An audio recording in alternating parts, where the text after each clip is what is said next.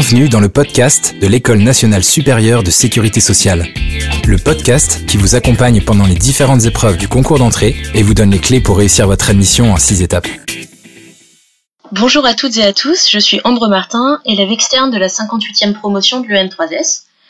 Avant d'entrer à l'école, j'étais à Sciences Po Rennes et à l'IPAC de Rennes. Et aujourd'hui, je vais vous donner quelques conseils pour réussir les oraux techniques d'admission. Pour rappel, euh, ces oraux, c'est un exposé de 10 minutes sur un sujet que vous tirez au sort, puis un temps de questions-réponses et d'échange avec le jury. Sur le fond de l'épreuve et sur la préparation, il y a trois choses qui sont, euh, qui sont importantes. Déjà, il faut vous assurer d'avoir bien balayé tout le programme pendant vos révisions, même les notions qui peuvent vous sembler un peu techniques, un peu pointues, car les sujets peuvent vraiment porter sur l'ensemble du programme de la matière. C'est aussi important de bien connaître les définitions clés, ça peut sembler euh, évident, mais ces définitions, elles vont vous être utiles euh, en introduction et elles peuvent être l'objet de questions pendant l'échange avec le jury. Ensuite, pour certaines matières comme euh, la santé publique ou les questions sanitaires et sociales, entre autres, c'est bien d'avoir des données chiffrées pour étayer votre raisonnement. Vous n'avez pas forcément besoin de connaître les montants ou les pourcentages de façon exacte, mais il faut avoir un ordre de grandeur assez précis en tête et connaître la tendance d'évolution. Enfin, euh, une chose qui est très importante, c'est de bien vous tenir au courant de l'actualité de votre matière jusqu'au dernier jour. Les échanges avec le jury portent assez souvent sur les réformes en cours, les rapports qui sont sortis. Donc euh, suivre l'actualité, ça pourra vous aider à répondre aux questions et à nourrir euh, votre argumentation pendant votre exposé. Tout au long de vos révisions, c'est donc essentiel de suivre l'actualité et les annonces gouvernementales et de prendre connaissance des rapports qui sortent sur vos sujets. Vous n'avez pas besoin de lire l'intégralité de ces rapports qui peuvent être euh, un peu longs, mais c'est bien d'avoir lu la synthèse et de connaître quelques propositions clés. sur la forme, euh, l'exposé doit durer 10 minutes au maximum, pas plus et pas beaucoup moins.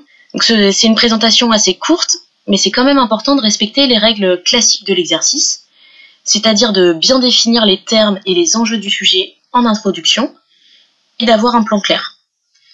Ce plan, il va aider le jury à suivre votre réflexion. Et vu que le temps de préparation est assez court, je pense qu'il faut pas trop vous compliquer la vie et il faut essayer d'adopter un plan simple. Vous n'avez pas besoin d'être extrêmement original sur la structuration de votre, votre propos. L'important, c'est surtout d'être clair.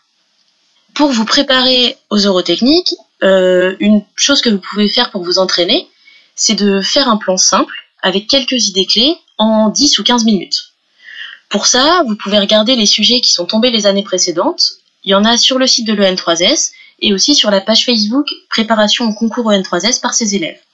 Ce que vous pouvez aussi faire, notamment si vous craignez le côté gestion du temps pendant votre oral, c'est de vous entraîner sur des sujets euh, qui sont déjà tombés à faire un exposé de pile 10 minutes. Ça vous aidera à gérer votre temps euh, le jour J et à être un peu moins stressé euh, par cet aspect. La seconde partie de l'oral, c'est le moment d'échange avec le jury. Donc les questions, elles portent souvent sur d'autres sujets du programme ou sur des notions plus globales. Donc même si vous n'êtes pas à l'aise avec votre sujet initial, c'est l'occasion pour vous de montrer au jury vos connaissances et votre capacité de réflexion. Donc quelques conseils pour, cette, euh, pour cet échange. D'abord, si vous ne connaissez pas une réponse ou que vous avez dit quelque chose de faux, c'est pas une catastrophe, il suffit de faire preuve d'honnêteté et de le reconnaître.